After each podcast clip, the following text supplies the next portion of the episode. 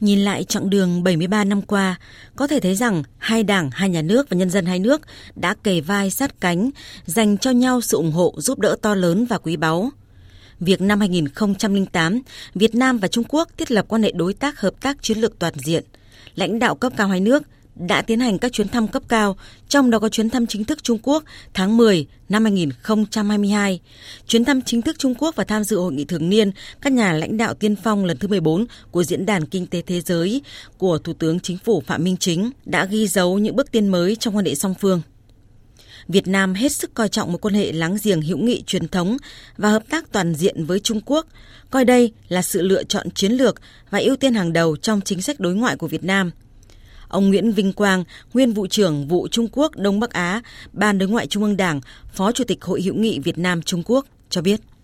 Quan hệ Việt Nam Trung Quốc bây giờ gọi là quan hệ đối tác hợp tác chiến lược toàn diện. Mối quan hệ Việt Nam với Trung Quốc đã từng có những giai đoạn hết sức là tốt đẹp nhưng cũng có những giai đoạn rất là khó khăn. Nhưng chúng ta thấy cái dòng chính của quan hệ Việt Trung là cái dòng hợp tác hữu nghị giúp đỡ lẫn nhau.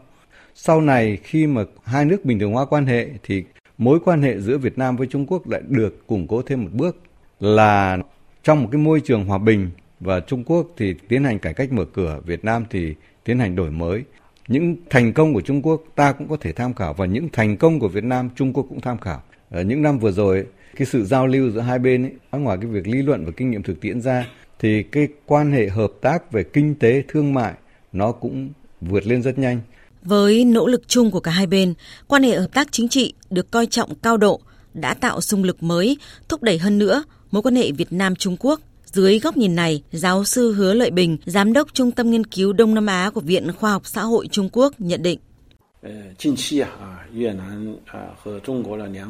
Thời gian gần đây, quan hệ giữa hai đảng, hai nước Trung Quốc và Việt Nam đã phát triển nhanh vượt bậc, đặc biệt là trong thời kỳ xảy ra đại dịch không những không giảm mà còn tăng lên. Điều này đã cho thấy tiềm năng to lớn của mối quan hệ giữa hai bên. Trên lĩnh vực kinh tế thương mại, Việt Nam liên tục là đối tác thương mại lớn nhất trong ASEAN từ năm 2016 và là nước đối tác thương mại lớn thứ 6 trên thế giới từ năm 2020 của Trung Quốc. Việc lãnh đạo cấp cao hai nước đã đạt được nhận thức chung về sự tăng cường phối hợp cùng thúc đẩy hợp tác trên các lĩnh vực kinh tế thương mại, Hai bên đã thiết lập ký kết nhiều cơ chế như nhóm công tác hợp tác về cơ sở hạ tầng và nhóm công tác về hợp tác tiền tệ, hiệp định gia hạn và bổ sung quy định phát triển 5 năm hợp tác kinh tế thương mại Việt Nam Trung Quốc giai đoạn 2017-2021 đã tạo khuôn khổ để tăng cường thúc đẩy hợp tác kinh tế thương mại song phương. Hiện nay giữa Trung Quốc và Việt Nam mỗi tuần có 19 chuyến bay kết nối 7 thành phố giữa hai quốc gia. Trung Quốc cũng đã trở thành thị trường quan trọng hàng đầu của nông lâm thủy sản Việt Nam. Với giá trị thương mại hai chiều, Việt Nam Trung Quốc trong lĩnh vực nông nghiệp tăng nhanh, được dự báo tiếp tục tăng trưởng mạnh mẽ trong thời gian tới. Đại sứ Trung Quốc tại Việt Nam, ông Hùng Ba nhấn mạnh. Tôi cho rằng sự phát triển quan hệ Việt Nam Trung Quốc có một triển vọng rất tươi sáng, tiềm năng hợp tác to lớn, bởi vì lãnh đạo hai đảng đều có chung nhận thức chính trị quan trọng là chúng ta sẽ ủng hộ lẫn nhau thực hiện những mục tiêu phát triển chiến lược của nhau mà hai đảng đã xác định. Đó là trong 15 năm, 30 năm tới đây, Trung Quốc sẽ cơ bản thực hiện xã hội chủ nghĩa hiện đại hóa và xây dựng cường quốc xã hội chủ nghĩa hiện đại hóa. Còn Việt Nam đã xác định sẽ trở thành nước phát triển có thu nhập cao vào năm 2045 nhân kỷ niệm 100 năm ngày thành lập nước và chúng ta đều ủng hộ nhau thực hiện các mục tiêu nêu trên.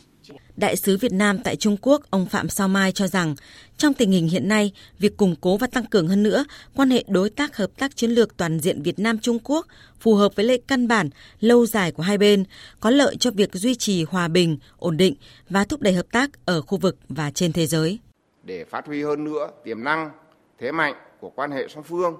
tôi cho rằng thời gian tới hai bên cần tăng cường giao lưu cấp cao và các cấp củng cố hơn nữa tin cậy chính trị,